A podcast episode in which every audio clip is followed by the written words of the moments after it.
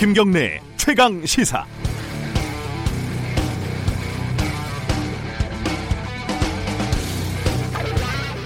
장자연, 김학의, 버닝썬. 문재인 대통령이 어제 철저한 수사를 지시한 사건들입니다. 어떤 사건이 더 중한 사건인지, 어떤 범죄자가 더 나쁜 범죄자인지 경중을 따지는 건 그리 합당하지 않습니다. 다만 정준영 사건이 커피라면 김학의 사건은 티오피다라는 세간의 평가는 고개를 끄덕이게 하는 측면이 있습니다. 사건 자체도 엽기적인 수준이 남다르고 권력의 최고위층이 직접적으로 연루돼 있으며 봐주기 수사의 정황이 무척 뚜렷하기 때문입니다. 김학의 씨가 법무부 차관에 내정된 것은 2013년 3월입니다. 그런데 그 직속 상관인 황교안 당시 법무부 장관은 2013년 1월 내정이 됐습니다.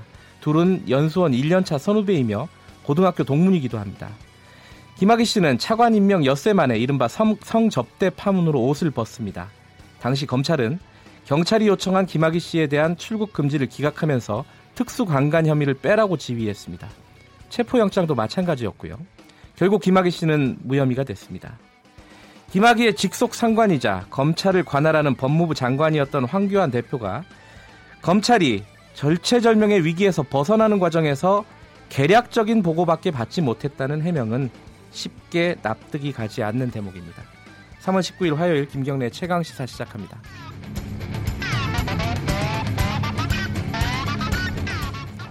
지오뉴스 브리핑부터 가겠습니다. 고발 뉴스 민동기 기자 나와 있습니다. 안녕하세요. 안녕하십니까.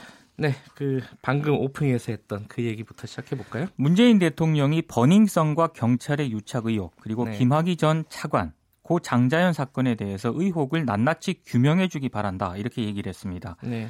사건의 실체적 진실과 함께 검경 국세청의 고의적인 부실 수사와 조직적 비호, 은폐, 특혜 의혹 등이 핵심이라고 밝혔는데요. 아, 이런 의혹에 대해서 명명백백하게 밝혀내지 못한다면 사정기관으로서의 공정성, 공신력을 회복할 수 없을 것이다 라고 강조를 했습니다. 네. 공소시효가 끝난 일은 그대로 사실 여부를 가리고 공소시효가 남은 범죄 행위가 있다면 반드시 엄정한 사법 처리를 해주기 바란다. 이렇게 네. 또 강조를 했습니다. 근데 저는 이 대통령이 꼭 말해야지 이렇게 뭐가 일이 진행이 되는 게 이게 참 불만이에요. 말하기 전에 돼야 되는 거 아니에요? 그렇습니다. 네. 아, 그래서인지 예. 그 법무부 검찰 과거사 위원회 있지 않습니까? 그동안 활동 기간 연장 불가 방침을 계속 밝혀왔었는데 네. 어제 법무부에서 회의를 열어가지고요. 어, 활동 기간을 2개월 연장하는 쪽으로 의견을 모았습니다. 네. 김학의 전 차관 사건 같은 경우에는 특수관광죄는 2007년 12월 법 개정으로 공소시효가 10년에서 15년으로 늘었거든요. 네. 과거 고소인이 주장했던 김 전 차관 관련 혐의 중에는 2008년 것도 있기 때문에 재수사가 가능한 그런 부분이고요. 네. 그리고 2013년 검경 수사 과정에서 외압이 있었는지도 재수사 대상입니다.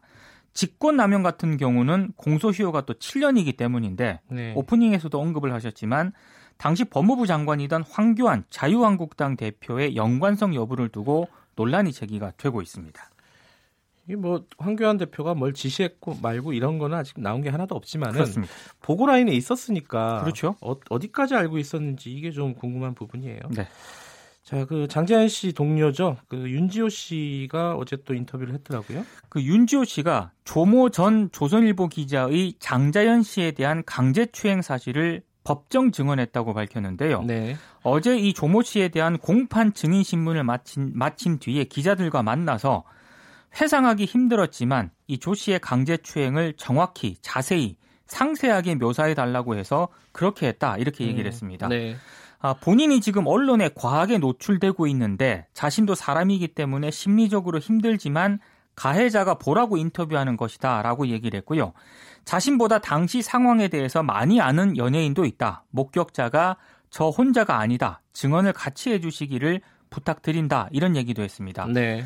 그리고 어제 MBC 뉴스데스크가 윤지호 씨를 또 스튜디오에서 인터뷰를 했는데 네. 이른바 그 장자연 리스트 속 인물의 실명을 공개해 달라고 앵커가 거듭 요구를 해서 논란이 제기가 됐습니다. 네.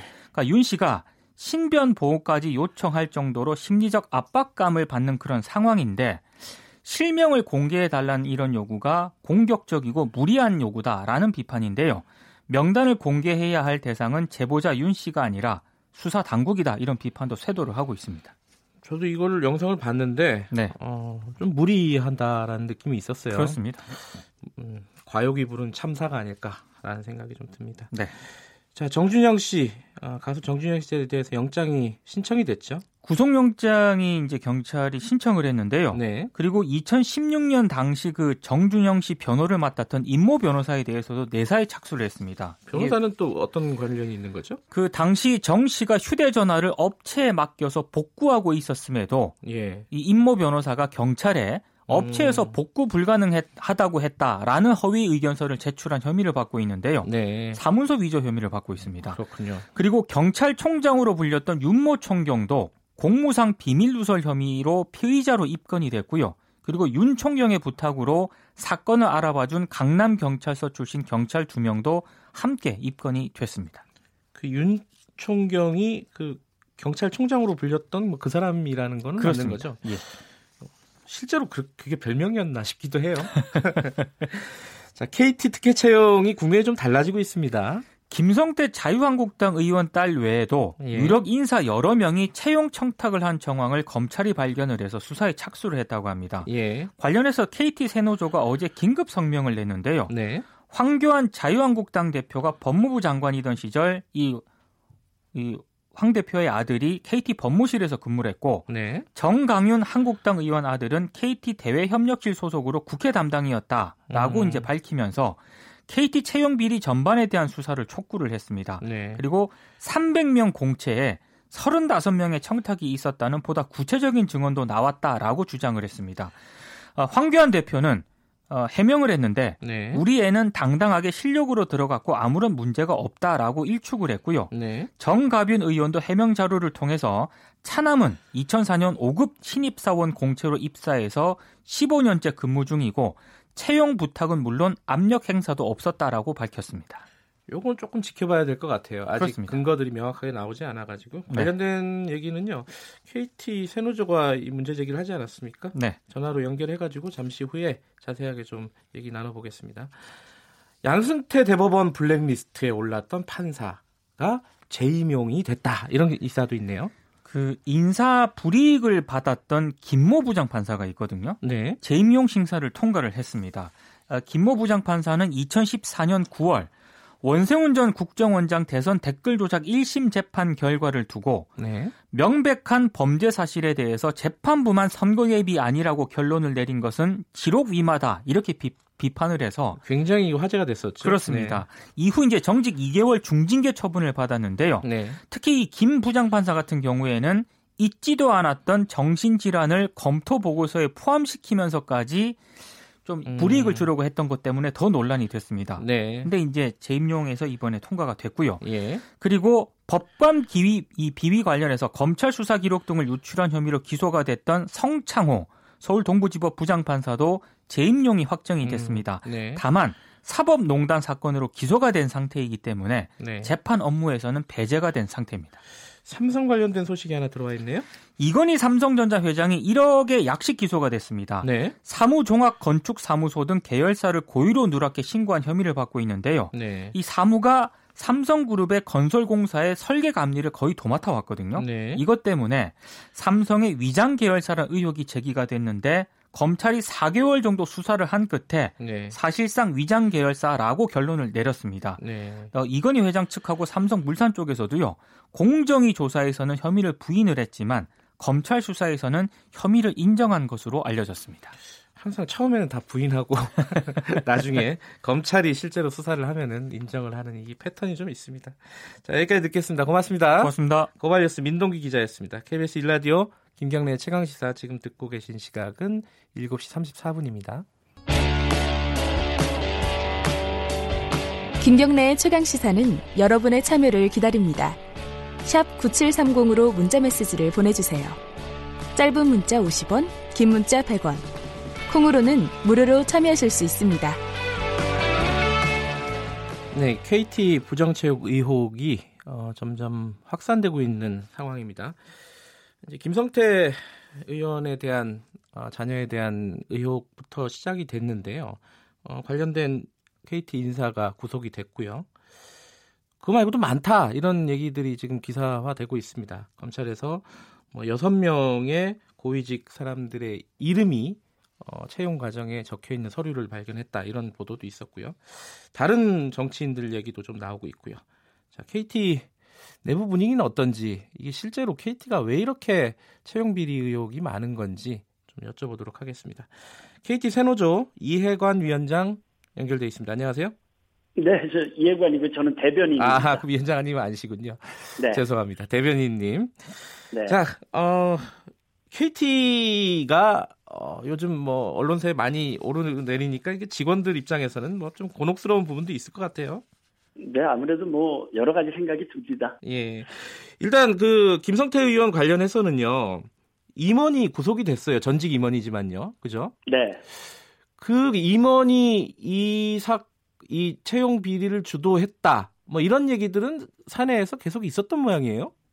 아, 채용에 문제가 있었을 것이다라는 얘기가 있었고요. 네. 이분은 사실 KT 출신이 아니고 낙하산 인사여서요. 아 그래요? KT 직원들한테 큰 관심은 못 받았던 분이고요. 네. 아 이분이 이제 그 당시에 김성태 의원 따님이 그 KT 입사하던 당시에 예. 인재경영실장으로서 그 총괄을 했거든요. 채용. 예. 아마 그 실무 과정에 이제 그 문제점을 검찰이 확인하고 이분을 구속시킨 게 아닌가 이렇게 짐작이 됩니다. 네.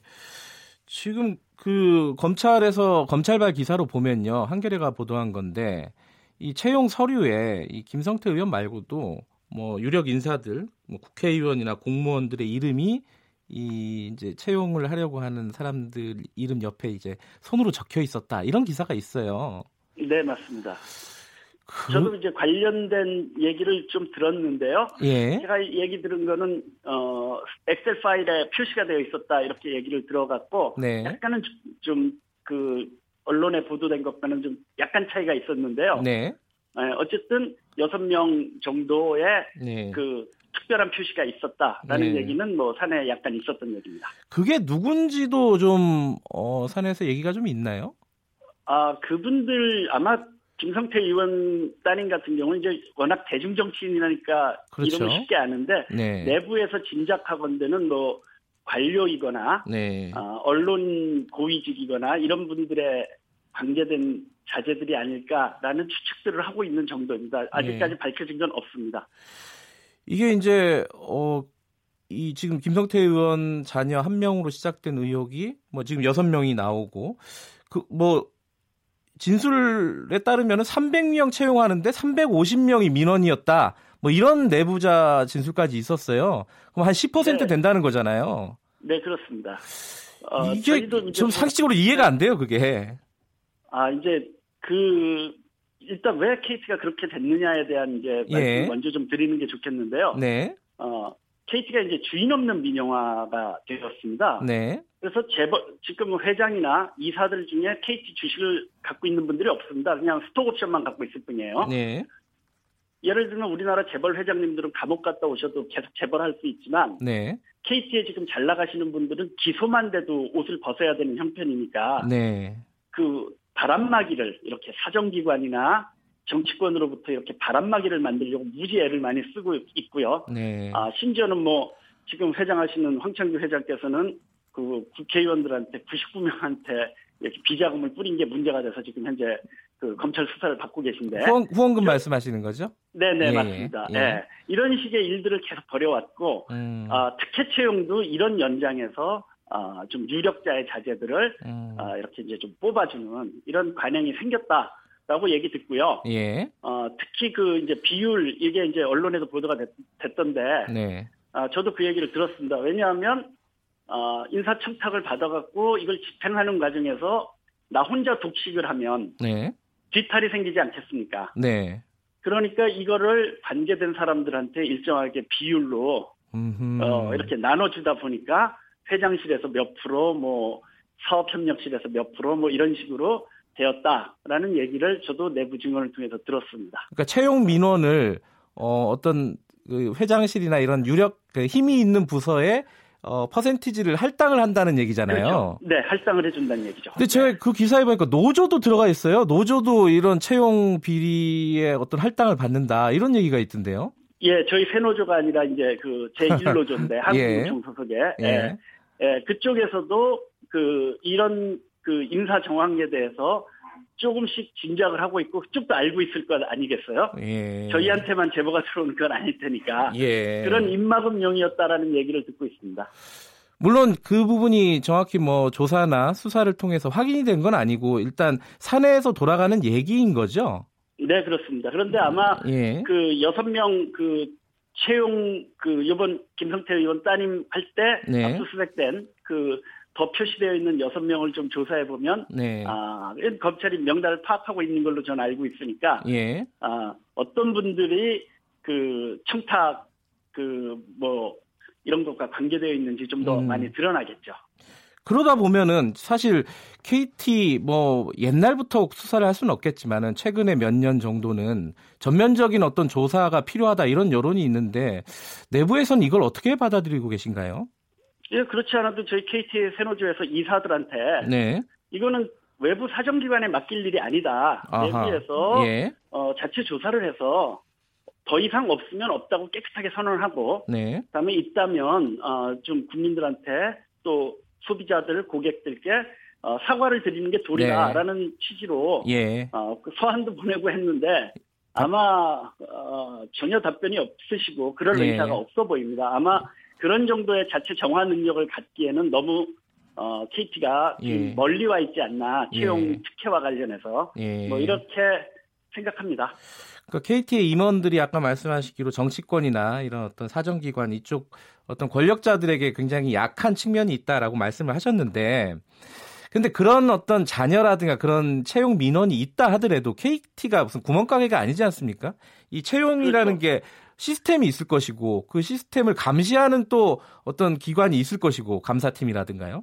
이런 네. 어떤 시스템이 왜 하나도 작동이 안 되고 이런 비리들이 계속 생기는 거죠?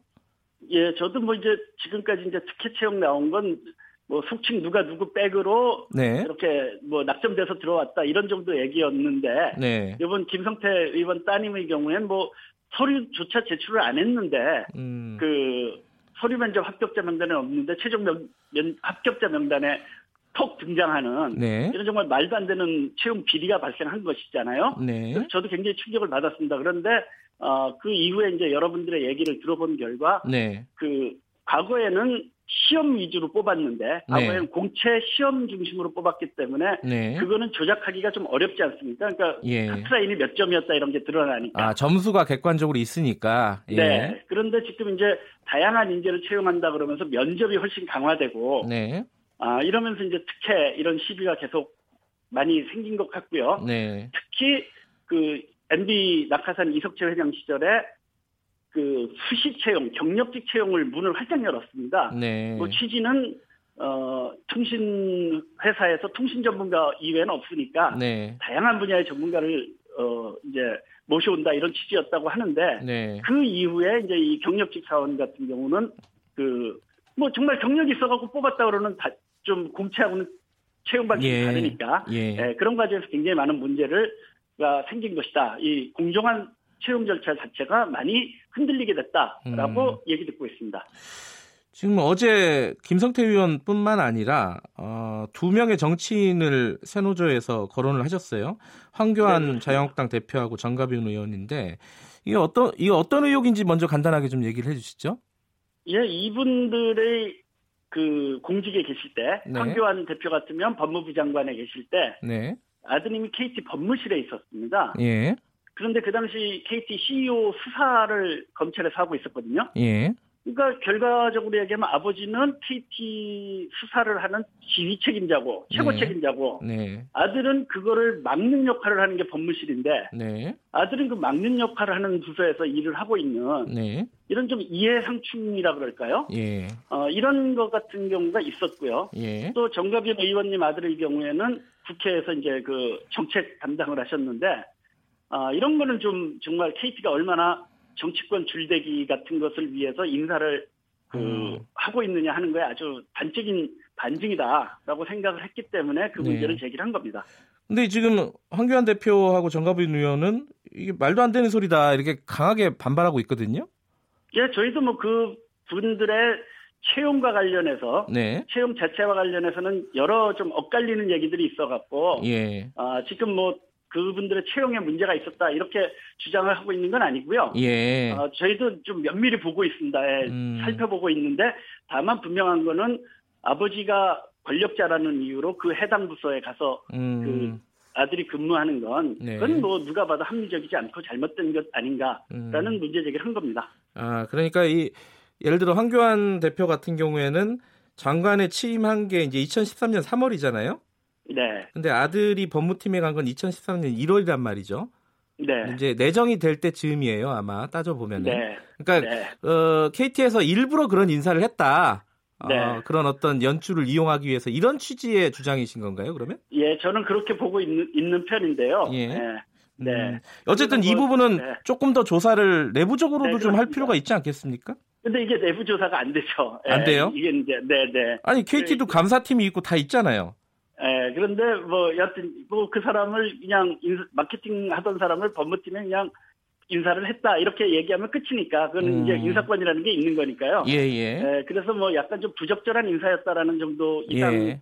예, 문제 제기하기는 어려운 것 같습니다. 알겠습니다. 예. 그 국회에서요, 어, 조만간 4월 초쯤에 청문회가 있지 않습니까? 네, KT 그 아연 화재로 인해서 예. 어, 청문회가 열립니다. 그 청문회 때이 어, 채용 비리 관련된 얘기도 나올 거예요, 분명히 그죠? 안 나올 수 없겠죠? 네, 그런데 지금 야당에서 반대를 하고 있는 걸로 알고 있습니다. 근데 그, 그 청문회 예. 그 예, 예. 아연 화재와 관련돼서 북한에서 음. 청문회를 하자 네. 이렇게 하고 있는 걸로 알고 있습니다. 그 KT 내부에서 이제 그 어. 이 청문회 관련해 가지고 예행 연습을 하고 있다 이런 기사도 있던데 좀 확인이 됩니까?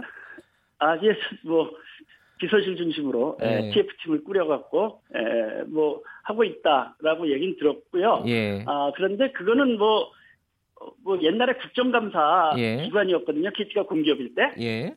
예, 국정감사 받을 때도 예행 연습을 했으니까 그 자체로 굉장히 뭐 부도덕하다 이렇게 얘기하기는 어렵, 습니다 예, 예, 아니 그 채용 비리 관련해서도 준비를 좀 하고 있는 게 아닌가 싶어가지고 여쭤본 거예요. 그건 뭐 음. 질문이 그렇게 나올 거에 대한 충분한 대비를 하고 있을 거라고 짐작을 음. 합니다. 지금 이 KT가 어떤 약간 비리, 채용 비리 기업 이런 좀 낙인이 찍히는 분위기입니다.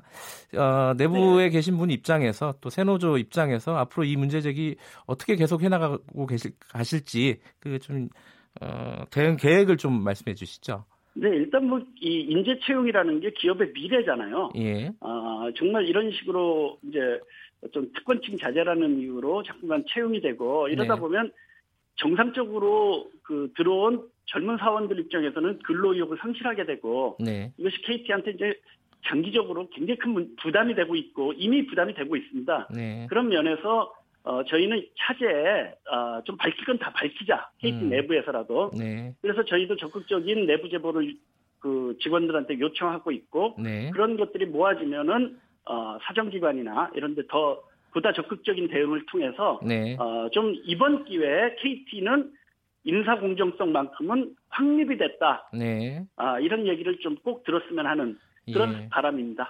알겠습니다. 아, 이게 KT가 이런 낙인을 찍히는 건 내부적으로도 달갑지 않을 텐데 어쨌든 밝힐 건 밝히고 넘어가야 된다 이런 말씀이시네요. 네, 그렇습니다. 감사합니다. 오늘 말씀 여기까지 듣겠습니다. 네, 고맙습니다. KT 세노조 이해관 대변인이었습니다.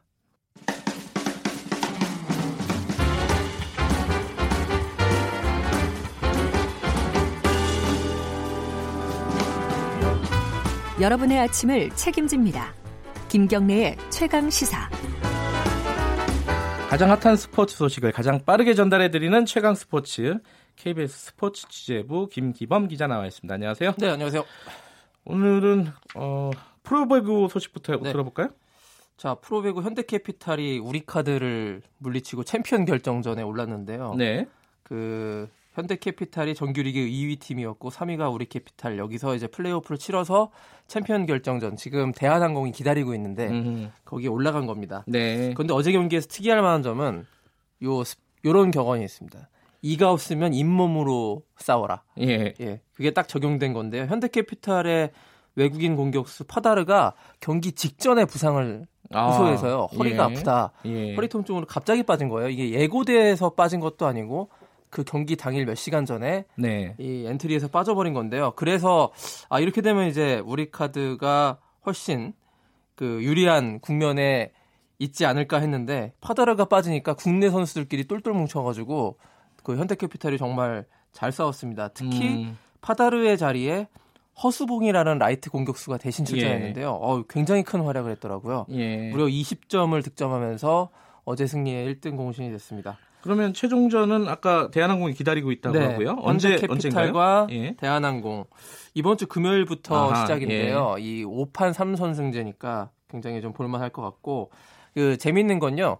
작년에는 현대캐피탈이 먼저 챔피언 결정전에 갔고 네. 그 대한항공이 플레이오프를 거쳐서 아, 올라와서 네. 결국 우승은 대한항공이 했거든요. 음. 이번엔 좀 자리가 바뀐 겁니다. 네. 대한항공이 먼저 우승해서 기다리고 있고 현대캐피탈이 플레이오프를 거쳐 올라갔는데 이번에도 작년처럼 될지 음. 아니면 이번에는 그 정규리그 1위 팀이 통합 우승을 차지할지 네. 이것도 또 볼만하겠네요. 이번 주말에 빅게임은 프로 배구가 될 수도 있겠네요. 네. 자 여자 농구 이게 겨울 스포츠가 다 마감이 되는 분위기군요. 네. 여자 농구 소식 들어보죠. 겨울 스포츠는 마감되고 이제 봄 스포츠는 기지개를 켜는 예. 프로야구도 이번 주 토요일 날 개막입니다. 아 그렇군요. 예. 네. 자 어제 이제 여자 농구 플레이오프 여기서도 승자가 결정돼서 챔피언 결정전 이제 남겨두고 있는 건데요. 네. 그 이긴 팀도 화제지만 이 진 팀 우리은행이 졌어요. 우리은행이 그, 원래 계속 이기는 팀 아니에요? 그러니까 우리은행이 지금 왕조라는 별명이 있을 왕조예요? 정도로 왕조. 7년 연속 통합 우승을 노리는 예. 팀인데 플레이오프에서 떨어졌다는 점에서 예. 약간의 충격이 있고요. 그 우리은행의 위성우 감독이 있는데요. 네. 이 위성우 감독 별명이 하나 있습니다. 양치기입니다, 양치기. 왜요? 잘하는데 왜 하도 시즌 전엔 우리 팀은 전력이 약해서 우승하지 못한다 아하. 이렇게 좀 앓는 소리를 하다가 늘 우승했거든요. 예. 그래서 양치기 소년이라는 별명이 붙어 있었는데 예. 드디어 예. 어제 저기 패배 소감을 좀 물어보니까 농담 섞여서 이렇게 얘기하더라고요. 이제 양치기 별명은 없어졌으면 좋겠다. 이렇게 이렇게 얘기했는데 좀 우리은행으로서는 좀 아쉬운 패배였지만요. 예. 이제 새로운 챔피언을 가릴 수 있는 여자농구에서 그럼 챔피언 결정전 누구랑 누구랑이죠? KB와 삼성생명의 음. 맞대결인데 네. 자 이번 주 목요일부터 5판 3선승제로 시작됩니다. 네. 이 남자농구도 이제 6강 플레이오프 오늘이 마지막 경기예요. 정규리그. 네. 그리고 이제 6강 플레이오프로 넘어가는 건데 그 아직 4등, 5등, 6등 요 순위가 안 나왔어요. 오늘 음. 경기에 따라서 결판이 나거든요. 네. 그 KT, KCC, 오리온 세 팀이 오늘 밤에 운명의 결전을 펼쳐서 네. 마지막 순위를 확정합니다. 네. 이번 주는 농구, 배구가 아, 네. 다 있는 그런 주군요. 그렇습니다. 축구 소식도 좀 알아볼까요? 네, 축구 대표팀 이제 3월 A 매치 2연전이 있는데 여기 앞두고 이제 대표팀 선수들이 소집됐습니다. 해외파들 다 예? 왔어요. 아 그래요? 그러니까 손흥민 선수도 오고 음. 요즘에 독일 분데스리가에서 잘 나가고 있는 지동원 선수도 합류하고. 네. 근데 그것보다 더 화제를 모았던 거는 어린 선수들. 예. 이번에 그 국가대표팀에 처음 뽑힌 선수들도 이제 차례차례 합류를 하고 있는데요. 네. 그러니까 오늘 이제 이강인 선수 발렌시아에서 뛰고 있는 이강인 선수가 합류를 하고 네. 이제 백승호 선수도 합류를 하는데요. 그 이 신구 조화를 이루는 게 굉장히 이번 대표팀의 큰 음. 과제라고 볼 수 있습니다. 이 지금 10대 후반의 선수들을 뽑은 이유가 있어요. 2022년 카타르 월드컵을 데뷔한 것이거든요. 네. 이 사실 3월 A매치 평가전 일정이 이번 주 금요일에 볼리비아 그리고 다음 주 화요일에 콜롬비아와의 평가전인데요. 이 평가전 자체가 크게 중요하다기보다는요. 오늘 9월부터는 이 월드컵 예선이 시작됩니다. 네. 카타르 월드컵 본선에 가기 위해서는 월드컵 예선, 아시아 예선을 거쳐야 되는데 9월부터 시작되는 월드컵 아시아 예선에 이 젊은 피들과 기존의 베테랑들이 잘 이제 음. 혼합돼서 이 경기를 잘 치러야 되기 때문에요. 이번 네. 3월 A 매치는 그렇게 의미 부여를 할 수 있을 것 같고요. 손흥민 선수 어저께 그 주장이잖아요. 예. 와서 이제 한마디 했습니다. 어린 선수들이 좀 잘 집중할 수 있게 도와달라. 음. 그 주변에서 너무 이제 어린 선수들을 가지고 예. 뭐랄까 들 쓰신다고 하면은 네. 좀 자칫 분위기가 흔들릴 수 있다 이렇게 얘기하는데요. 전 이거 보고 예전에 박지성 선수가 떠오르더라고요. 아. 박지성이 손흥민 합류했을 때 딱 이런 얘기를 했습니다. 아, 그래요? 네. 참 세월이 흘러서 박지성의 역할을 손흥민 선수가 하고 있구나. 이런 그, 느낌. 좀 그러면 A매치 일정이 어떻게 되는 거죠? 그러니까, 평가전이? 그 금요일에 볼리비아 네. 그리고 다음 주 26일 콜롬비아와 평가전이 차례로 기다리고 있습니다. 볼리비아, 콜롬비아 그러면은 강팀들 아니에요? 남미에서 그 볼리비아는 그렇다 쳐도 콜롬비아는 상당히 강팀이죠. 여기는 어. 이제 월드컵 8강 수준의 전력을 갖고 있었던 팀이기 때문에 예. 아주 볼만한 대결이 되지 않을까. 그렇군요. 네. 야, 이 빅게임들이 많이 기다리고 있네요. 네, 그 원래 3월 말 4월 초가 스포츠 기자들이 가장 바쁠 때입니다. 아, 그렇군요. 네. 예, 고맙습니다. 여기까지 듣겠습니다. 고맙습니다. KBS 스포츠 취재부 김기범 기자였고요. 아, KBS 일라디오 김경래 최강시사 1부는 여기까지 하겠습니다. 2부에서는요. 지금 선거제 개혁 패스트트랙 논란이 되고 있죠. 아, 자유한국당 정용기 정책위의장 연결해가지고요. 어, 자유한국당 입장 좀 들어보도록 하겠습니다. 김경래 최강시사 뉴스 잠깐 듣고 다시 돌아오겠습니다.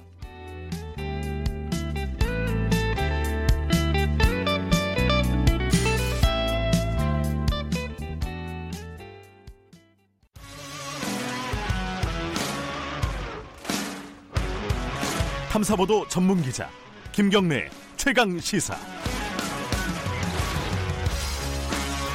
김경래 최강 시사 2부 시작하겠습니다. 자유한국당 빼고 여야 4당이요. 어, 선거제 개혁 단일화에 합의를 했습니다. 정당별 추인 절차는 남아 있지만요. 어, 바른미래당하고 평화당 안에서는 약간의 부, 불협화음이 좀 나오는 것 같지만 일단 무엇보다 자유한국당이 거세게 반발하고 있습니다. 입법 쿠데타 이런 말도 쓰고 있고요. 자, 자유한국당 한번 연결해 보겠습니다. 정용기 정책위의장 연결돼 있습니다. 안녕하세요. 네, 안녕하십니까. 어, 입법 쿠데타라는 말은 어떤 뜻이죠, 정확하게? 제가 느낌이 음, 잘안 오네요. 예. 네, 자 일단은 뭐 선거제를 가지고 네. 이런 식으로 합의 처리되지 않고 일방 당사자들끼리만 모여서 네. 어, 이렇게 강행 날치기 처리한 게 우리 헌정사에 없습니다. 이게 게임의 음. 룰인 네. 선거법은 어, 이런 식으로 처리해서는 정말 안 되는 일이죠. 음. 그럼에도 불구하고 이런 식으로 공직선거법 입법을 강행한다. 예. 이거는 쿠데타라고 볼 수밖에 없는 것이다. 네. 라는 것이 저희 입장이고 그래서 입법 쿠데타라는 표현을 음, 쓰는 겁니다. 그, 런 말씀도 하시더라고요. 그 어.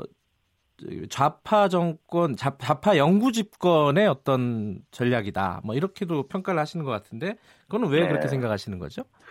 이게 연동형 비례대표제라는 것만으로도 네. 이게 전 세계적으로 독일하고 뉴질랜드 정도 실시하는 아주 특이한 제도로이고 그거의 궁극적인 목표는 결국은 끝은 다당제입니다. 네. 이런 다당제가 됐을 때 우리 정치 지형에서 네. 어떤 결과가 나올 것인가 하는 것이 예상이 될 수가 있는 것이고요. 그렇게 네. 된다면 좌파 정당들끼리 연합 정권식으로 이걸 음. 운영하면서 우파 정당인 자유한국당을 지리적으로는 TK에 예. 정치 지형적으로는 어, 가장 오른쪽으로 몰아내고 네. 군소 정당화하겠다. 그래서 좌파 영구 집권의 어떤 틀을 네. 내년 4월 총선에서 반드시 만들어내겠다. 음. 이런 저희 전략적인 목표를 가지고 하고 있는 거라고 보고 있습니다. 그러니까 좌파 정당이라고 하면 지금 더불어민주당하고 정의당을 말씀하시는 건가요? 뭐 그렇죠. 거기다가 통진당 이후 그런 아류 정당도 내년에 이런 제도가 도입된다면 또 또다시 음. 원내에 진입할 수 있게 되겠죠. 약간 저기 반론들이 좀 있는데 어, 네. 여쭤보면요. 일단은 요번에 패스트트랙을 어, 한국당 제외하고 사당이 강행하는 게 네. 원인 제공을 자유한국당이 한 게 아니냐. 이게 논의에 안 들어와 놓고 왜 지금 와서 다른 말 하느냐. 뭐 이런 얘기들도 있지 않습니까? 이거 어떻게 얘기를 해야 될까요? 논의에 들어가지 않은 게 아니라 저희는 저희 당 안을 네. 냈습니다. 그리고 네. 어그 저희가 이제 연동형 비례대표제를 포함해서 어, 논의하겠다, 검토하겠다 해서 쭉 논의와 검토를 해보면 해볼수록 연동형 비례대표제는 정말로 아, 안 되겠고 또 예. 국민들이 원하시는 것이 결국은 오히려 국회의원 의석수 좀 줄여라 그리고 예. 비례대표보다는 내가 내 손으로 뽑는 지역구 국회의원을 오히려 그, 좀 그러면 늘리는 건 모르겠다 이런 게 국민들의 음. 뜻이기 때문에 국민들의 뜻을 받들어서 저희가 비례대표를 없애고 현재 300석에서 30석 10%를 예. 줄여서 270석으로 하자라는 저희 안을 냈습니다. 그런데 예. 자신들 입맛과 자신들이 의도했던 것이 아니라고 해서 한국당은 안도 없다, 안도 네. 안 냈다라고 하고 일부 언론이 거기서 맞장구를 치면서 음. 마치 한국당이 이렇게 안 하는 것처럼 이렇게 됐고요. 이번 최종 합의할 때는 예. 자신들끼리만 모여서 한 것이고 예. 어 아예 뭐 저희 자유한국당 어, 정계특위 간사한테는 제대로 된 연락도 없었던 걸로 저희는 알고 음. 있습니다. 근데 거기에 대해서도요, 이 나머지 사당이 그런 식으로 얘기를 합니다. 그 애초에 이번 선거제 개편의 가장 큰 목표는 표의 어떤 대표성 이런 것들을 올리는 상승시키는 어떤 과정으로 봤는데 비례대표를 폐지하자 이렇게 나오니까 전혀 반대되는 얘기를 하는 거 아니냐 이게 어 뭐랄까요 지금 나머지 사당의 논의를 회방하는 것이 아니냐라고 그쪽은 주장을 하고 있거든요. 아까 말씀드렸듯이 네. 나머지 사당이라고 하는 것들이 예. 예, 그 그분들이 그 추구하는 이런 목표가 네. 결국은 어 군소 정당들이 그 원내에 들어와서 여당의 이중대, 삼중대 네. 역할을 할 수 있도록 하는 이런 것들을 하고 있는 것이고요. 네. 그러니까 그거에 자신들 뜻에 맞지 않으면 그 그런 방향으로 하는 것을 반대하면은 예. 이게 무슨 악인 것처럼 매도하는 음. 아주 정말 상대를 인정하지 않는 사람이나 저 정당은 민주주의를 입으로 얘기해도 얘기할 자격이 없는 거겠죠. 그리고 대표성 말씀하셨는데 예. 대표성과 비례성 중에 예. 이분들이 얘기하는 방법은 기형적인 방법으로 비례성만 키우다 보니까 예. 오히려 직접 평등 선거라고 하는 헌법의 원칙을 위반하는 위헌일 뿐만 아니라 대표성이 가장 강한 제도는 지역구의 소선거구 제도가 네. 대표성이 가장 강한 제도입니다. 그래서 유권자가 볼 때는 내가 뽑은 내 대표가 누구다라고 하는 일체감을 형성할 수 있는 제도가 바로 이 지역구의 소선거구로 뽑는 국회의원인데 네. 대표성 훼손이라고 하는 것은 얘기가 되지 않고요. 예. 굳이 얘기하자면 비례성인데 비례성도 비례대표 국회의원을 뽑는 그 국회의원이 예를 들어서 지금 현재 47명에서 47명 아니면 75명을 늘렸더라도 거기서 얻어지는 표는 그 득표율만큼 그 75석 내에서 몇 석을 가져가는 게 맞지 거기서 얻어진 득표율 비례대표 명부에서 얻어진 득표를 가지고 왜 전체 300석에서 그 의석을 가져가겠다는 건지 네. 이건 비례성을 왜곡하는 것이고요 네. 위헌입니다 거듭 말씀드리지만 이걸 하려면 독일처럼 내각 책임제로 하고 나서 그럼 해야 음. 된다는 음. 것입니다. 그래서 저희가 얘기도 했잖아요. 이걸 연동형 비례대표제를 굳이 도입하려면 내각 책임제로의 원포인트 개헌 동시에 하자라고 네. 했는데 이건 안 하면서 어, 이 대통령 중심자에서 좌파 연합 정권을 통해서 좌파 정권 음. 장기화, 영구화를 위해서만 이렇게 혈안이 돼 있는 이거는 전혀 설득력이 없는 얘기지 않습니까? 그 심상정 정개특위 위원장이요. 어, 요번 선거제 개편에 대한 합의를 하고 나서 원포인트로 권력구조 개편을 논의할 의사가 있다라고 밝히지 않았습니까? 그 부분은 못 받아들이시는 건가요? 아니 왜 하고 나섭니까? 왜 아. 하고 나서 동시에 추진해도 물리적으로도 시간이 충분한데 네. 왜 하고 나서고 심상정 음, 그 위원장은 네. 정말 저 지난번에 저희 당에서도 정말 원내 지도부가 잘못 합의를 해줬습니다만은 원래 정계특위 위원장은 네. 이 제1야당의 그 의서위원장을 맡고 여야 동수로 구성하는 건데 네. 교섭단체도 아닌 네. 정당의 의원이 위원장을 맡은 것 자체가 조금 문제가 있는데 그럼 겸허하기라도 해야죠. 지금 이런 식으로 오만하게 밀어붙이고 또 엊그제는 국민은 이런 복잡한 선거제도에 대해서 알 필요가 없다라는 네. 참으로 국민들 들으시기에 오만할 수 있는 이런 얘기를 또 하고요. 근데 이게 국민들만 어려워서 모르시는 게 아니에요. 음. 정치부 기자들도 모르겠다는 거고요. 밤 사이에 원래 연동형 비례대표제도 정말 문제가 많고 복잡한 제도인데 네. 이걸 밤 사이에 다시 기형적으로 문재인 대통령의 표현을 빌리자면 한 번도 경험해 보지 못한 정말 이상한 제도를 만들었어요. 음. 연동률 50%로 낮춘다. 네. 번역별 연동형 비례대표제를 한다. 석패율 제도를 도입한다 하니까 이 기자들도 모르는 거고 심지어는 심지어는 정치를 정말 그렇게 오래 한 박지원 의원조차도 이게 뭔지 모르겠다고 할 정도의 이런 걸 가지고 국민을 음. 현혹하고 속이는 이런 저기를 하면서 그런 얘기들을 하는 것 정말 저 참 일고의 가치도 없는 거라고 생각됩니다. 박지원 의원은 이 안에 대해서는 찬성을 하시는 걸로 알고 있는데 그죠?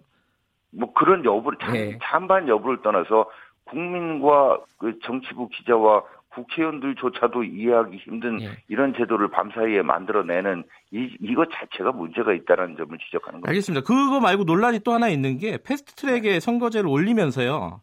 지금 네. 공수처법하고 검경수사권 조정법 뭐 이런 것들 다 같이 올리자는 안도 지금 나오고 있습니다. 논의가 되고 있는데 요건 어떻게 생각하십니까? 네, 뭐 아니 아니라 그렇게 하겠다는 거죠. 근데 네. 일부 야당에서는 그 부분에 문제를 네. 지적하는 걸로 보고 있습니다. 근데 공수처와 관련해서는 이런 겁니다. 지금도 대통령은 검찰, 경찰, 국정원, 뭐 그 금융위, 공정위, 국세청 이런 칼들을 정말 많이 갖고 있는 제왕적 대통령입니다. 그래서 전직 대통령, 전직 대법원장, 육군 대장 전부 다 감옥에 집어넣는 그런 무소불위의 권력을 가지고 있으면서 왜 공수처라고 하는 더 잘 들고 더 큰 칼을 달라고 하는지 음. 이 부분 이해할 수가 없는 것이고 예. 굳이 하자고 보면 이런 겁니다. 어, 지금 경찰 검찰이라고 하는 직업 그 어떤 관료가 아닌 예. 좌파 활동가 민변 출신의 변호사 이런 사람들로 공수처를 그 구성해서 결국은 좌파 장기 집권을 위한 그 칼을 별도의 특수한 칼을 갖겠다는 욕심이다라고 예. 이렇게 볼 수밖에 없고요. 예. 검경 수사권 조정도 결국은 임기 말로 다, 다가가면서 말을 안 들을 수 있는 검찰을 길들이면서 경찰에 대한 인사권 또 이런 걸 통해서 이 지금 보면은 국가 경찰은 청와대가 완전히 인사권을 행사하고 네. 지방 자치 경찰에 대해서는 민주당 단체장들이 자치 경찰의 총수조차도 경찰 출신이 아닌 민변 출신의 변호사를 임명할 수 있는 이런 식으로 제도를 만들어 놓고 이걸 하겠다는 거니까 결국 국가 권력 기관을 저 좌파가 네. 좌파 활동가들이 접수하겠다라는 이런 뜻으로밖에 보여지지 않습니다. 이게 그 구체적인 하나하나를 다 논의할 시간은 없겠지만요. 아까 말씀드렸던 네. 거랑 비슷한 건데 정계특위하고 사개추위에서 다 지금 네. 계속 논의를 하고 있는데 잘 안 되고 있는 거잖아요. 아니 이런 겁니다. 예. 사개특위에서 예. 저희가 공수처는 정말 안 된다 이런 식의 공수처는 그러나 검경 수사권 조정과 관련돼서는 지금 하고 있는 좌파 활동가들이 이렇게 사실상 검경 경찰을 장악하는 이런 방식이 아닌 경찰 인사의 독립성, 중립성, 예. 업무의 독립성 이런 것들을 확보할 수 있는 방향이라면 우리는 검경 수사권 조정이라고 하는 큰 틀에 동의하고 같이 논의를 하자라고 해서 논의가 되고 있는 상황입니다 지금. 예, 논의를 하고 있는 상황이다. 예. 예, 하고 있는 중에 갑자기 정말로 지형적 조국 브랜드의 조국표의 이런 좌파에 의한 경찰권 장악이라고 하는 이런 목적을 가지고 하는 것을 패스트트랙에 태우겠다고 하니까 이건 정말로 의회를 완전히 무시하는 의회주의를 무시하는 예. 이런 폭거라고 보는 거죠. 지금 그러니까 말씀하시는 게 그러니까 정영기 의장님 얘기는 어, 선거제 법도 강력하게 반대하고 선거제를 패스트트랙에 올려가지고 다른 법안도 같이 올리는 것도 반대하고 이러면은 만약에 이게 정당별로 추인이 마무리돼가지고 패스트트랙에 지정이 된다 이러면은 자유한국당 어떻게 해야 되는 겁니까? 총사퇴 이게 가능한 건가요? 네, 일단은 그게 가능 그 그러니까 음 패스트트랙에 태운다라는 것을 전제로 한 얘기를 저희는 입 밖에 내는 것이 두렵습니다. 아. 정말 그렇게 되면 파국이고 예. 네. 거기까지 가지 마십시오. 예. 거기까지 가서는 안 됩니다라고 하는 것을 저희가 얘기를 하는 거고 민주평화당이나 네. 또 바른미래당에 뜻 있는 의원님들이 계시고 그분들께 이렇게 가서는 되지 않지 않느냐 하는 것을 두 가지 논리로 말씀드리고 있습니다. 첫째는 예. 아까 말씀드린 대로 이 게임의 룰인 선거법을 이렇게 한 것은 우리 헌정사에 없었다. 이거를 만약에 하는데 동참하신다면 정말 역사의 치욕스러운 이름을 음. 올리시는 것이다라는 걸 설득하고 있고요. 두 네. 번째는 이런 뭐 선거제도 이런 거 관련해서 현실적으로는 만약에 이렇게 하게 되면 지역구 의석이 28석이 줄어드는데 예를 들면 호남 지역만 해도 6석이 줄어드는데 이거를 저, 저 선거구 획정안으로 조정해낼 수 있는 이 자신이 있느냐 현실적으로 음, 네. 이 어떻게 하려고 이거를 그이 길을 가시려고 하십니까? 이거 안 됩니다라고 하는 이런 논리로 설득하는데 저희가 역량을 집중하고 있습니다. 그 설득도 설득인데요. 그 논의를 다시 한번 자유한국당이랑 같이 하자 이래갖고 제안을 하실 건 없나요 혹시?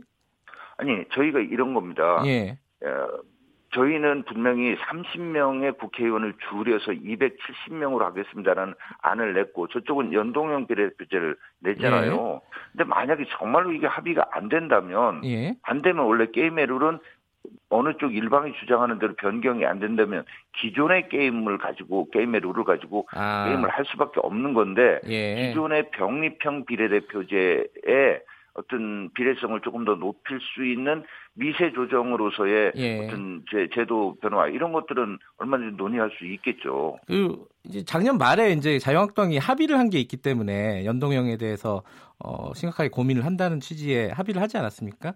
그때 그, 분명히 합의문에 예. 보면 검토한다라고 돼 있습니다. 예. 말 그대로 검토하겠다는 거고 그동안에 검토해 왔습니다. 검토의 결과가 아니라는 거고요. 알겠습니다. 그때 저희가 검토라고 하게 됐던 것은 손학규 대표의 단식으로 고령이신 정치계의 대선배에 예. 일단 단식을 중단하실 수 있는 명분을 드려, 드려야 된다라는 이런 어떤 국민적인 내지는 정치권 안팎의 여론을 저희가 존중해서 그런 합의를 했던 알겠습니다. 측면도 있습니다. 네. 그 지금 패스트트랙까지 가면 안 된다라고 말씀하셨는데 혹시라도 가게 되면은 뭐 장외 투쟁, 뭐 총사퇴 이런 식으로 국회가 어 뭐랄까요 중단되는 사태가 벌어질까요? 어떻게 보십니까, 의장님은? 음, 일부분은 앞서도 말씀드렸듯이 네. 정말 좌파 저 장기 집권으로 가는 이런 어, 어떤 기재이기 예. 때문에 예. 그런 차원에서 저희가 가진 모든 걸 걸고 모든 수단과 방법을 동원해서 어, 투쟁해 나가겠다라는 예. 이런 정도만 말씀드리고 지금은 네. 그런 파국의 상황까지 가지 않도록 네. 노력해야 되고요. 파국 상황 이후에 대한 언급 음, 저희가 어, 될수 있으면 자제하고자 합니다. 예, 모든 걸 걸고 투쟁해 나갈 테니 파국은 가지 말자 이런 말씀이시네요. 네. 알겠습니다. 여기까지 듣겠습니다. 고맙습니다. 네, 감사합니다. 자유한국당 정용기 정책위의장이었습니다.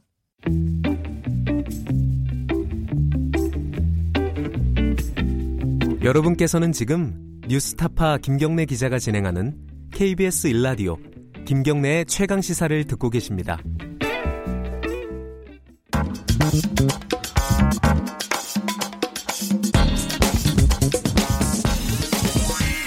뉴스의 재발견. 자, 뉴스 속 숨어 있는 이면을 뒤집어보고 되짚어보는 뉴스의 재발견.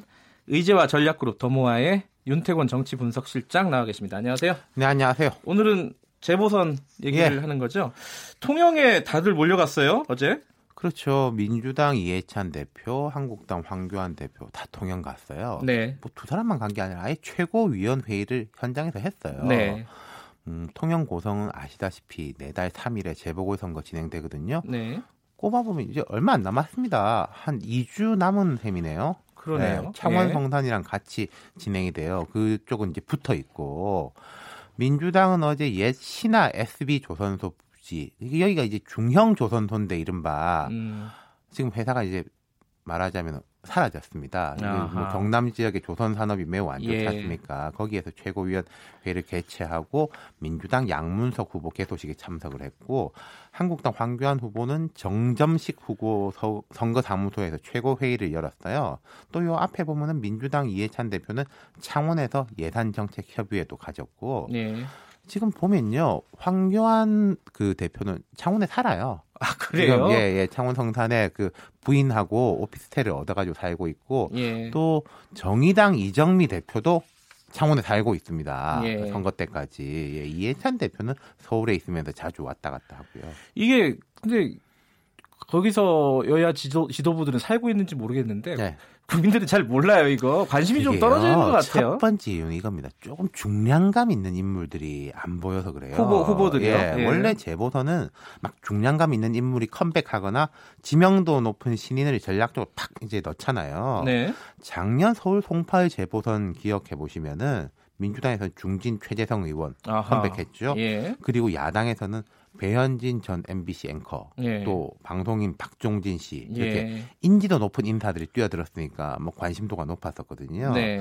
근데 이번에는 뭐 나름대로 이력과 능력이 있는 인사들이지만은 인지도 많은 좀 음. 전국급에는 좀 모자란 분들이 경쟁을 하고 있어서 그런데 하지만 PK 지역이야말로 지금 그 한국당과 민주당 기준으로 가장 팽팽하게 부딪히고 있는 지역이거든요. 음, 지지율 같은 것들이요. 예. 예. 경남에서 한국당이 더 높습니다. 예. 지지율이 안정적으로 높아요. 음. 그래서 이제 긴장감이 높아진 거죠. 근데 지지율은 한국당이 더 높을지 몰라도 판세는 어떻게 돼가고 있습니까? 자, 양, 좀 짚어보죠. 예. 통영 고성부터 보면 여기 양강 구도인데 예. 재밌어요. 한국당 후보가 정점식 후보인데 말 그대로 첫 번째 친황 직계라고 아, 할수 있어요. 황교안 대표요? 아, 예, 예. 예.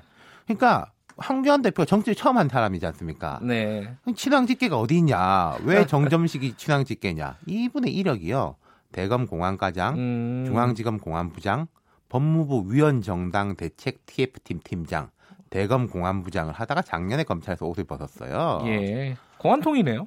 그러니까 황교안 대표가 완전 공안통 아닙니까? 뭐 네. 미스터 공안 검사. 예, 예. 그러니까 완전 직계 후배죠. 거기다가 이 위원 정당 대책 TF가 통진당 해산 담당이었어요. 아하. 황교안 대표가 본인의 자기의 최고 치적으로 내세우는 것 중에 하나가 그 통합진보당 해산이지 않습니까? 본인의 입으로 그렇게 얘기를 그렇죠. 했죠. 오, 이제 예. 실무 책임자였죠 정점식 음. 후보가. 자 민주당 쪽은 약간 양강 구도랬는데 예. 어떤 사람이에요? 양문석 전 방통위원. 예, 음. 진보 성향이 강한 언론 운동가 출신이고 방송에도 이제 많이 등장을 하셨죠. 네. 여기가 또 재밌는 게요. 지난 총선에서는 그 당시에 새누리당 이군현 후보가 무투표로 당선됐습니다. 아, 후보를 이, 못 냈군요, 민주당에서. 예, 민주당 네. 후보도 못 냈다는 뜻이죠. 근데 지방선거에서는 통영 고성 기초단체장을 다 민주당이 가지고 왔어요. 지방선거 때 좀 바람이 있었죠. 그렇죠. 거기다가 네. 고성은 김경수 지사의 고향이에요. 네. 그러니까 양쪽 다 어, 우리가 해볼 만하다 하다는 아하. 거죠. 예. 창원 성사는 어떻습니까 판세가? 지금 사실상 이제 정의당하고 한국당 양자 구도인데 네. 정의당과 민주당이 단일화 절차를 밟고 있는데 정의당 여영구 후보가 우세한 것 같아요. 이건 네. 뭐양 뭐 다들 인정하는 바인데 근데 여긴 또 하나의 변수가 민중당 세가 세거든요. 아하. 근데 이제 민중당하고 이 단일화가 잘 좀 난항을 겪고 있는 것 같습니다. 그러니까 말하자면은 범진보가 완전한 단일화가 되느냐 못 되느냐가 예.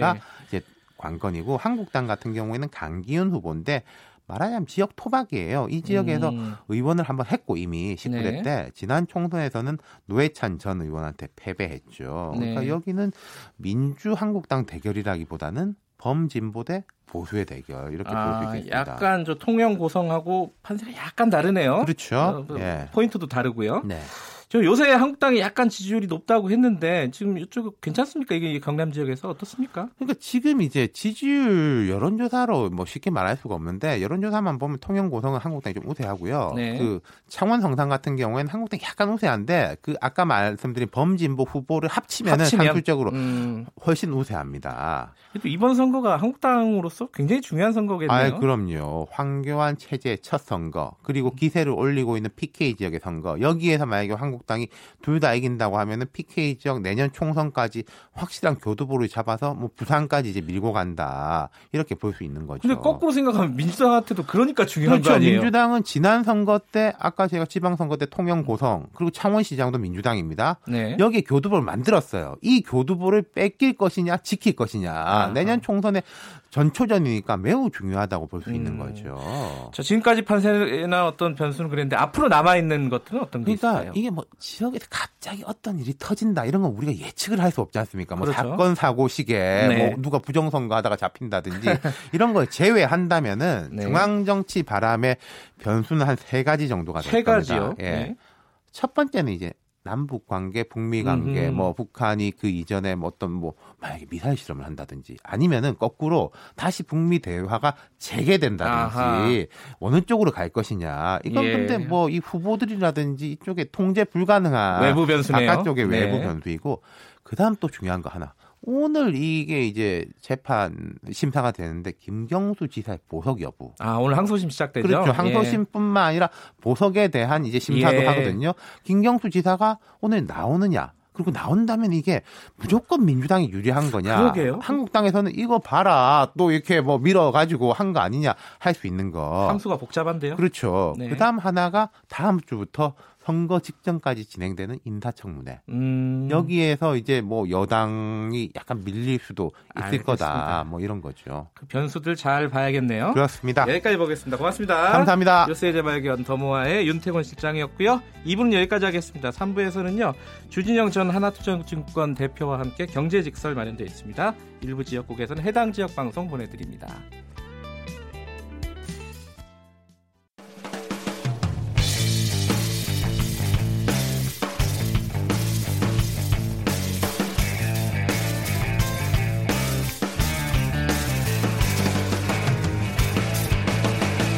김경래의 최강 시사.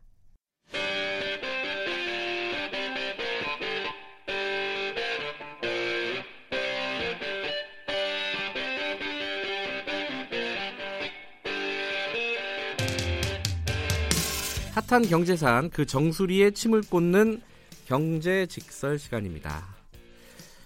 아, 요즘 뭐 여러 가지 사회적인 이슈들이 많아가지고요. 이런 사건들 때문에 중요한 뉴스들도 많이 묻히고 있습니다. 그 중에 하나일 것 같은데요. 뭐 국제통화기금 IMF가 경고를 한 내용입니다. 뭐 제목은 보통 언론에서 이렇게 많이 뽑았어요. 한국의 경제 성장이 역풍을 맞고 있다. 뭐 이런 어, 제목을 뽑았는데 이, 이 부분에 대한 논란도 좀 있고요. 어, IMF가 제안한 게 실제로 어떤 경고인지 그리고 우리가 지금 부족한 게 뭔지 좀 정확하게 어, 따져봐야 될 부분들이 있는 것 같습니다. 경제 알아야 바꾼다의 저자 주진영 씨 나와 계십니다. 안녕하세요. 네, 안녕하세요. IMF가 원래 이렇게 어, 개별 국가의 경제 정책에 대해서 이렇게 한마디씩 하는 건가요? 네, 합니다. 근데 그 정부를 상대로 한다기보다는 정확하게 말하면 자기 IMF의 이사회에 보고를 하기 위한 과정이에요. 음. 네. 근데 IMF라는 것은 그 2차 대전 후에 그 국제 금융의 그 유동성 위기를 이제 미리 막기 위해서 돈을 모아서 그때그때 위기에 처한 어, 국가를 이제 도와주자라는 음. 뜻으로 어, 만든 기관이고 어, 그러면서 그 사람들의 그 이 창립할 때그 그 협약에 보면 그 조항 중에 네 번째 조항이 IMF는 회원 국가와 정기적으로 그 각국의 거시 경제 운영에 대해서 논의를 하고 어, 그 나라의 그 경제 지표나 아니면은 재정 지표들을 모은다. 뭐 이런 네. 얘기가 있거든요.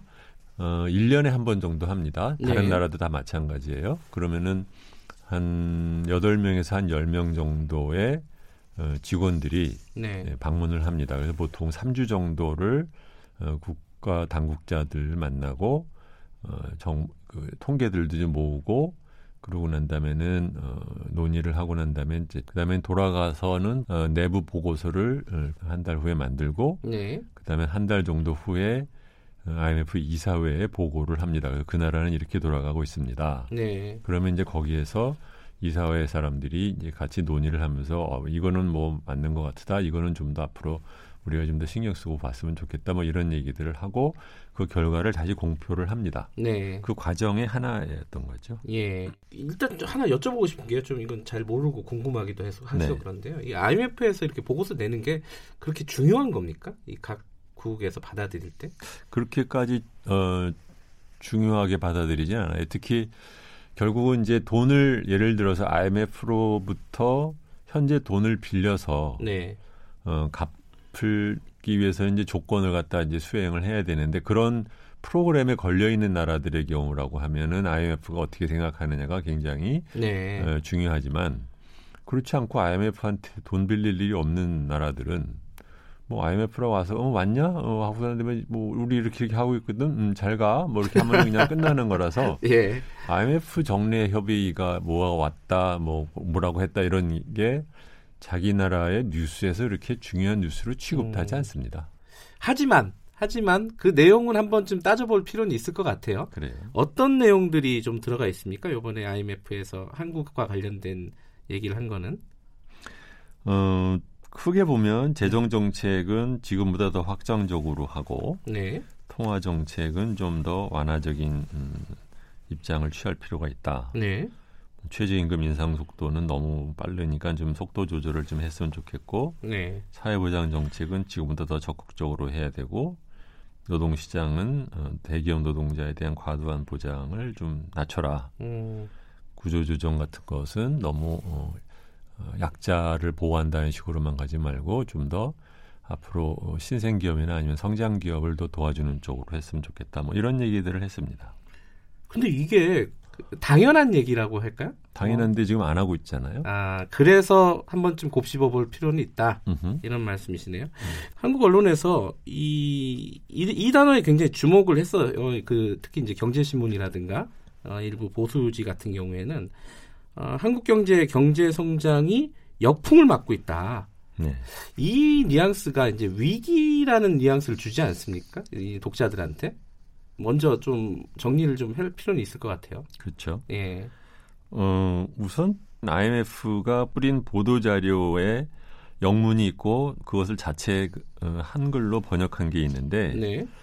어, 한국어 보도 자료에 번역에 문제가 있었다고 봐요. 음, 그러니까는 영어로는 이제 headwind라고 하는 것인데 그것은 뭐냐면 배가 어, 나아갈 때 뒤에서 어, 바람이 불면 그거는 이제 꼬리에서 바, 부는 바람이다. 그래서 tailwind라고 하고 네.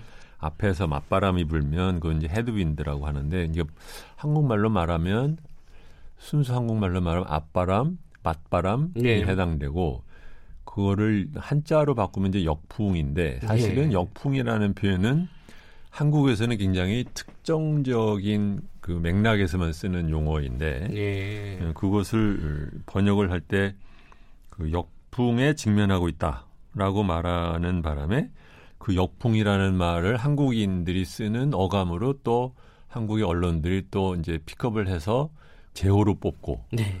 경고를 했다는 등이 뭐 이따의 소리를 하니까 막상 그 사람들이 한 얘기는 이제 실종이 되고 뭐 그런 면이 하나 있죠. 예. 음. 두 번째로는 요번에 그 IMF 그 내한 음, 조사단이 일반적으로는 이제 이렇게까지 구체적인 숫자를 들어가면서는 보통 얘기를 하지를 잘 않는데 네. 이것도 일종의 약간 외교 문서랑 비슷하거든요. 그래서 네. 약간은 좀 두리뭉실한 표현을 쓰는데 음. 콕 집어가지고 GDP의 0.5%에 해당되는 추경을 뭐 할 수 하는 게 좋겠다는 식으로 얘기를 하는 예. 것은 그거 자체는 약간 좀 이례적인데 네. 그거는 이제 아마 그, 그 IMF가 그동안 여러 차례 우리나라에 계속해서 한국은 확장적인 재정 정책을 쓸 수 있는 네. 여지가 충분히 있으므로 어 그리고 지금 그럼에도 불구하고 너희들이 통합 재정 수지를 흑자를 내고 있는 것은 잘못하고 있다라는 얘기를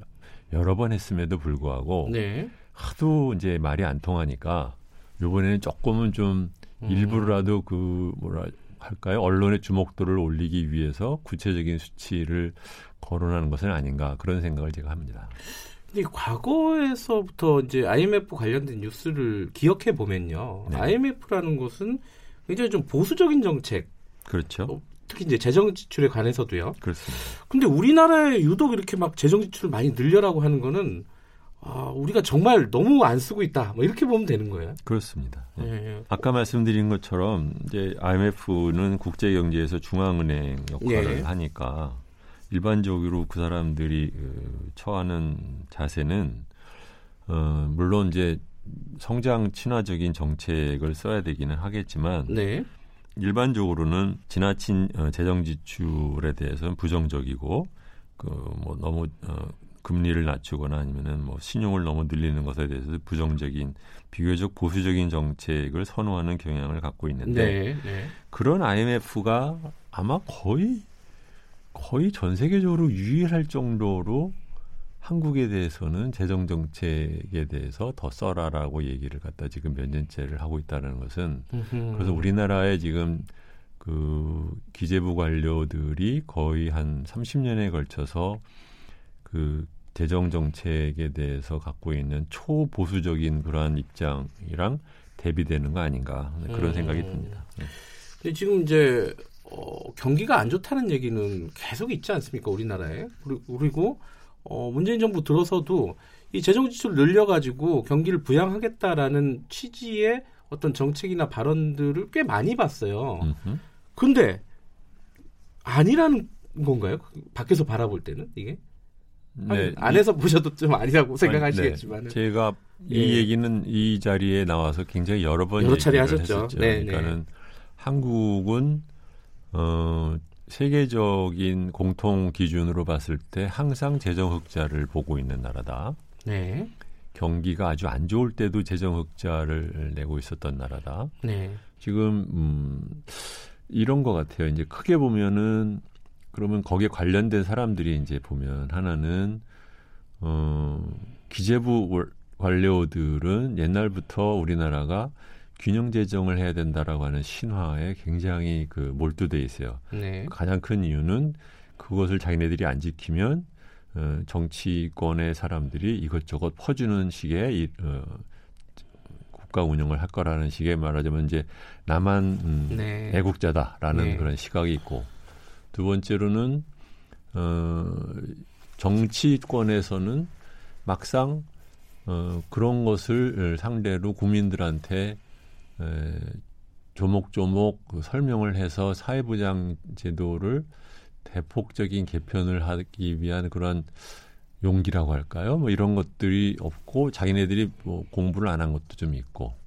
게다가 이제 우리나라의 언론 지형을 쥐고 있는 이제 보수 진영 쪽에서는 어 항상 그 뭐라고 합니까? 이제 그 우리나라에서 이렇게 사회보장 제도가 올라가고 또는 뭐 어, 저소득층에 대한 그 소득 분배 정책의 개선 같은 것을 우선시하는 것에 대해서 이제 반대를 하는 입장이 이렇게 겹, 겹치다 보니까 이상한 덫에 걸려 있는 거죠 우리나라가 음. 기억을 대부분의 젊은 사람들은 못하겠지만 IMF 위기 터졌을 때 직전에 96년, 97년에 네. 한국을 보면 어지간한 음, 정책적인 음, 이해가 있는 사람들은 뭐뭐뭐 해야 된다는 것에 대해서 거의 대부분의 동의가 이루어졌었어요. 음. 그렇지만 아무것도 어, 안 되었습니다. 네. 우리는 지금은 뭐 전체적인 여건은 훨씬 좋기 때문에 그런 급작스러운 위기는 안 일어나겠지만 일종의 이제 서로 대치 상태라고 봐요. 그러니까 소위 어, 상대방이 미는 것을 이쪽에서는 막을 수 있는 능력은 되는 거예요, 서로가. 음, 그러다 보니까 뭘 하나 어, 해결이 안 나고 어, 계속해서 이제 썩어 가는 거죠. 뭐 대표적인 케이스가 우리나라 선거제도 같은 거잖아요. 네. 음. 그 오래된 얘기를 어, 꼼짝도 못하고 어, 같은 얘기만 반복을 하면서 가잖아요. 경제 정책도 제가 보기에는 우리나라의 재정 정책에 관련된 이런 논란은 어, 서로 대치 정국 하에서 그 누구도 풀지를 못하고 그냥 그냥 가고 있는 것 같아요. 예. 아, 그 말씀이 들으니까 딱 이해가 되는데, 그러니까 그래서 일이 해결이 안 된다. 그렇죠. 정치나 음. 사법 개혁이 잘 안 되는 거랑 굉장히 비슷하다고 그러네요. 보는데요. 네. 재정 지출에 관련돼서도 IMF가 뒤에 그 얘기를 해요. 뭐냐면은 확대 재정 정책을 하면서 사회 보장을 늘리고 네. 거기에 따른 증세에 대해서는 중당 에, 중장기적으로 준비를 해야 된다. 우리나라 보면 이 중장기적으로 해야 될 일을 안 하려고 하다 보니까 단기적인 것도 잘 못하고 그러다 보니까 맨날 하는 것이 일시적인 인프라 투자나 예타 뭐 면제니 예. 이런 거에 자꾸 빠지게 되는 거죠. 뭐냐면 음. 이걸 한 번 하고 말할 수 있으니까. 아 중요한 문제는 안 건드리고 네. 쉽게 쉽게 넘어갈 수 있는 것만 네. 한다. 두 번째로는 일반적인 사람들한테 그 이런 예를 들면 아동 수당을 늘린다든가 이런 예. 것들에 따라서 정치인 계산을 해보면 그거 늘린다고 해서 우리한테 표가 더 오는 것 같지가 않더라는 거죠. 거기에 음. 비해서는 특정 지역에다가 인프라 투자 시켜준다 뭐 이렇게 하면은 네. 거기서 표를 얻어내는 데는 쓸모가 있으니까 네. 기왕이면 정치권이나 관료나 자기네들의 재량권을 갖고 여기다 주고 저기는 안 주고 할 수 있는 것의 컨트롤을 최대한으로 가질 수 있는 방법을 선호하지 네. 그 선호를 자기네들이 그러니까 자기네들이 조종할 수 없는 방식에 의한 것은 음. 잘안 하려고 하는 그런 메커니즘이 뒤에 있는 거죠. 그렇군요. 금리 인하도 간단하게 좀 어, 짚고 그렇습니다. 넘어갔으면 좋겠는데요. 네. 금리를 인하해야 된다라고 IMF가 권고를 하지 않았습니까? 그렇죠. 그 인하를 해야 된다라기보다는 네. 완화적인 태도를 취한다라는 아, 네. 것은 적어도 인상에 대해서는 반대한다라는 뜻이죠. 그 직전에 근데 지금 한국은행이 올렸잖아요 금리를. 그랬죠. IMF도 어떻게 말하냐면 이제 가계 부채에 대한 것이 이제 소위 역풍 중의 하나로 이제 들었어요. 네. 그러니까 소위 말하면 이제 대외 대내외 경제 환경이나 아니면 성장률 올리는데 이제 안 좋은 요인 예. 중의 하나로 들었지만 그 사람들은 어떻게 얘기를 하냐면 그리고 저 제 생각도 똑같은데 에, 그것은 금리를 올려서 잡을 일이 아니라 네. 어, 소위 말하면 이제 그 금융 감독 정책을 통해서 어, 잡는 것이 더 맞다. 어, 금리는 되도록이면 이제 거시 경제에서 뭐 물가 안정이라든가 이런 데에 문제가 됐을 때 쓰는 것이 더 좋지 않느냐라는 생각을 하는 거죠. 어, 준영 씨가 보시기에는 지금 우리가 가장 먼저 좀 시급하게 이 재원 중에 받아들이고 적극적으로 논의해야 될 부분은 우선적으로 이제 이슈가 되는 것은 노동 정책이죠. 네. 예, 나름이 아니라 어, 이렇게 저렇게 하든 간에 올해 또 7월이 되면 최저임금 또 어떻게 할 거냐가 또 드러납니다. 그렇죠? 예, 그때 갈등이 또 생기겠죠. 또 생기죠. 예. 그거 문제를 어떻게 할 건지에 대해서 뭐 또 다시 무슨 또 경사위에도 뭐 넘겼다 이따위 소리를 할 일이 아니라 네. 정부가 확실하게 스탠스를 정할 문제라고 보고요. 네. 왜냐하면 저는 지금 두 차례에 걸쳐서 약 30% 올린 최저임금의 인상에 의한 경제 충격은 아직 안 끝났다고 생각을 해요. 도리어 음. 지금부터 시작일 거다라고 생각을 하거든요. 본격적으로. 네. 어, 지금까지 드러난 음, 고용 지표는 분명히 부진합니다. 네. 그렇다고 참사라고 할 것까지는 아니지만, 근데 제가 보기에는 부진한 것이 좀 더더 더 심화될 가능성이 상당히 높다고 보기 때문에 지금 7월 달에 오는 음, 최저임금 인상 문제를 어떻게 할 거냐는 굉장히 중요하다고 보고요. 경제 네. 전체적인 시그널이라는 면에서도. 두 번째는 이제 탄력 근로제 문제도 뭐 그거 역시 슬쩍 음, 돌아가서 다시 돌아왔죠. 이제 국회로. 국회로 네. 거기 넘어갔죠. 네. 어, 어떻게 할 건지 이거 빨리빨리 예, 정해야 된다라고 음. 생각을 하고요. 그다음에 지금 정부가 지금 얘기하기 시작한 게 실업보험 옆에다가 실업부조라는 걸 넣어서 네. 하는 건데 어, 이거 역시 에, 앞으로 고용 상황이 만약에 제 생각대로 더 나빠진다고 하면 실업보험에 대한 정비를 미리미리 안 해놓는 것에 따른 그 문제는 이런 데가 이제 소위 역풍이 맞는 거죠. 역풍을 맞을 가능성이 상당히 음, 있다고 봅니다. 진짜 역풍을 네. 말씀하시는 거죠. 알겠습니다. 오늘은 여기까지 듣겠습니다. 여러 가지 좀 생각이 좀 저도 개인적으로 좀 복잡해졌어요. 정리를 해봐야겠습니다. 고맙습니다. 네, 안녕히 계세요. 경제 알아야 바꾼다의 저자 주진영 씨와 말씀 나눠봤고요. 보다 풍부한 내용은 어, 편집되지 않은 무편집본 팟캐스트로 다시 들으실 수 있습니다.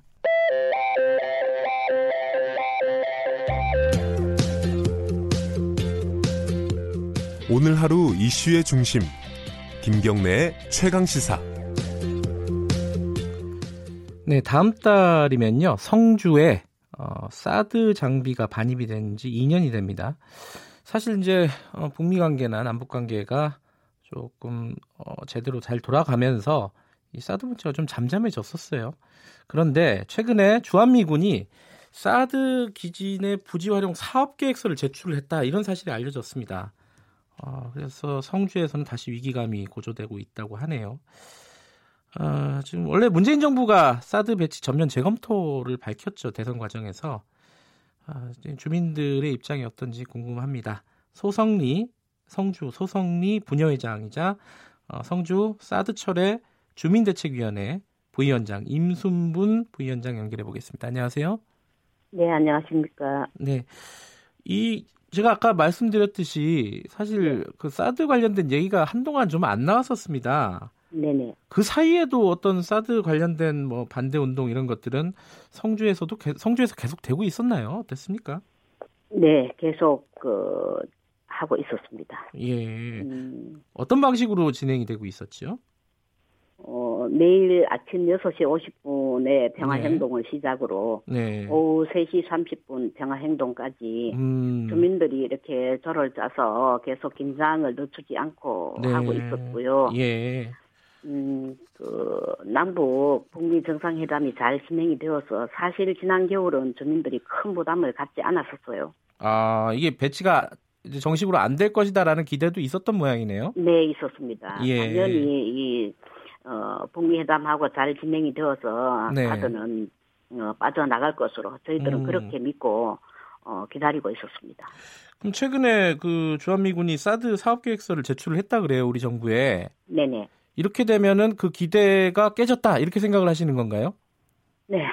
그 주민들은 솔직히 지금 그렇게 사업 계획서를 넣었다는 그 얘기를 듣고 난 이후부터 이 팔순 구순의 어르신들이 매일을 불안하게 음. 어, 보내고 있고 네. 지금 봄철이라 사실 봄농사 준비를 해야 되는데도 불구하고 네. 일손을 거의 놓고 있어요. 네. 음, 예, 그 환경 영향 평가를 어, 제대로 실시해서 그 허, 용서부터 따져보고 이렇게 추진을 해야 되는데, 네. 어, 박근혜 정부나 문재인 정부도, 어, 북핵 때문에 사들 배치한다, 이렇게 했는데, 사실 북한은 사드에 별로 관심이 없고, 음. 중국이 날리지 않습니까? 네. 이게 무엇을 의미하는 것일까요? 어, 저희들은 정말 처음에 박근혜 정부나 문재인 정부가 얘기했듯이 북핵 때문에 사드를 배치한다면, 네. 어, 충분히 주민들에게 이 설명을 해주고 네. 어, 이해를 구하고 이렇게 해야 되는데 실제 북한하고는 아무런 관련 없는 중국이 저 난리인데 그 부분을 먼저 네. 어, 주민들한테 설명을 해야 할 것입니다. 예, 그, 그렇지 않고 예. 이렇게 어, 추진하는 건 옳지 않다라고 생각이 합니다. 그 환경 영향 평가를 정부가 조만간 시작하겠다 뭐 이런 보도도 있었어요. 그러면은 그그 그 평가를 보고 결정하면 되는 거 아닌가라는 생각도 드는데요.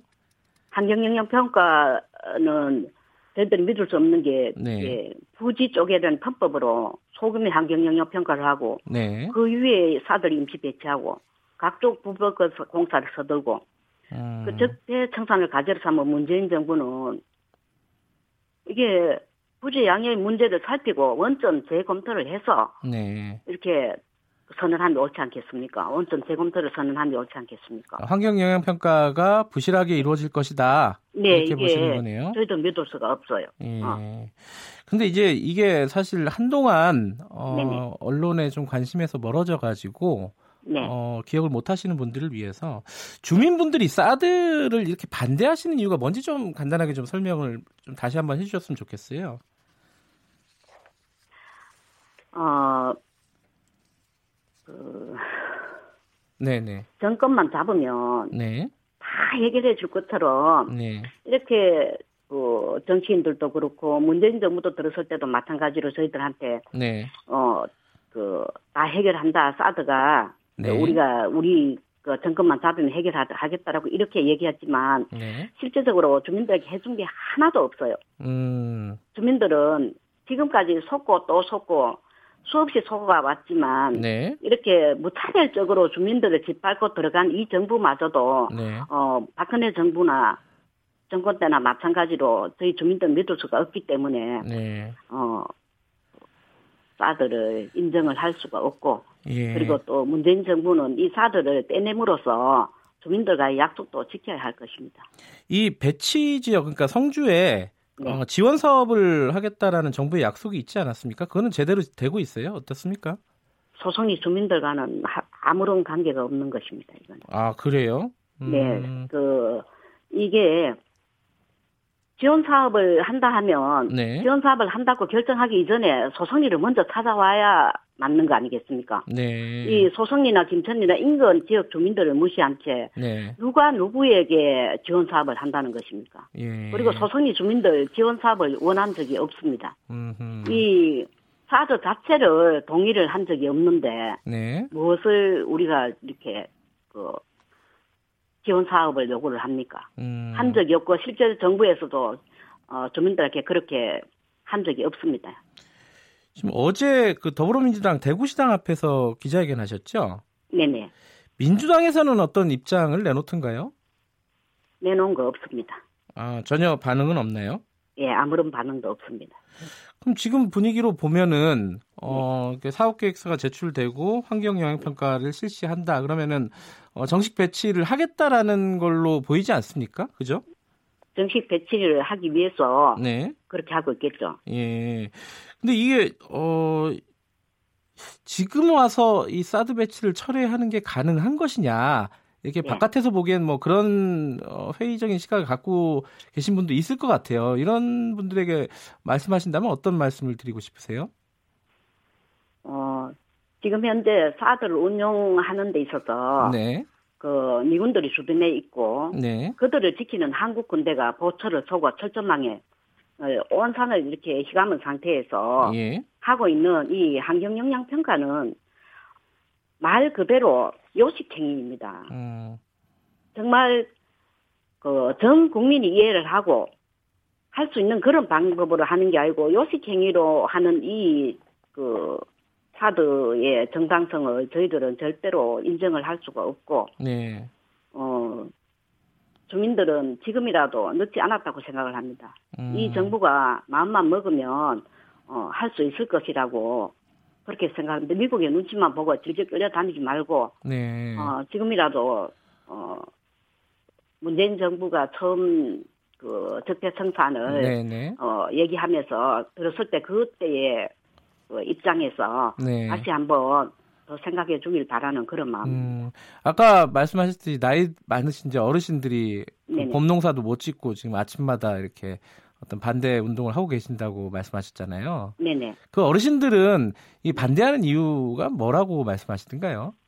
어르신들 말씀은 예. 간단해요. 예. 어, 우리는 평화를 원한다. 음. 옛날처럼 옛날에 우리가 아주 평화를 누리고 살 때는 우리가 그게 평화인 줄 몰랐는데 네. 지금 이렇게 부대끼고 찢겨지고 떨어져 나가고 상처를 입으면서 아 네. 그때가 참 평화롭게 살았구나. 음. 이 정부에 아무로 아무것도 바라는 거 없다. 그냥 지금처럼 네. 이전처럼 살던 그대로만 살게 해주라. 네. 그리고 우리의 자식들이 이후 후에 후에라도 이 조상들이 있는 네. 이곳을 찾아올 수 있도록 예. 어, 전쟁 위협이 도사리고 있는 이러한 소송리가 아닌 예. 말 그대로 평화로운 소송리로 그대로 유지해주길 바라는 예. 이런 마음에서 하신다고 그래요. 그, 예. 그리고 이 팔순 어르신들 말씀이 어, 우리가 살면 얼마나 살겠는가. 음. 어, 지금 죽어도 야는 없다. 네. 그러나 저 지금 우리 어린 손자들이 이 세상에 나와서 왜 우리가 6.25 때 예. 겪은 전쟁처럼 그보다 더 심한 전쟁 알겠습니다. 악몽을 겪게 하는가? 알겠습니다. 이 자기 마을에 군부대가 들어오는 거는 겪어보지 못하면 또 잘 모르는 일이에요. 네. 자 여기까지 듣겠습니다. 고맙습니다. 네. 사드 철의 주민대책위원회 소송리 분위원장님이었고요. 어, 김경래 청에서 오늘은 여기까지 하겠습니다.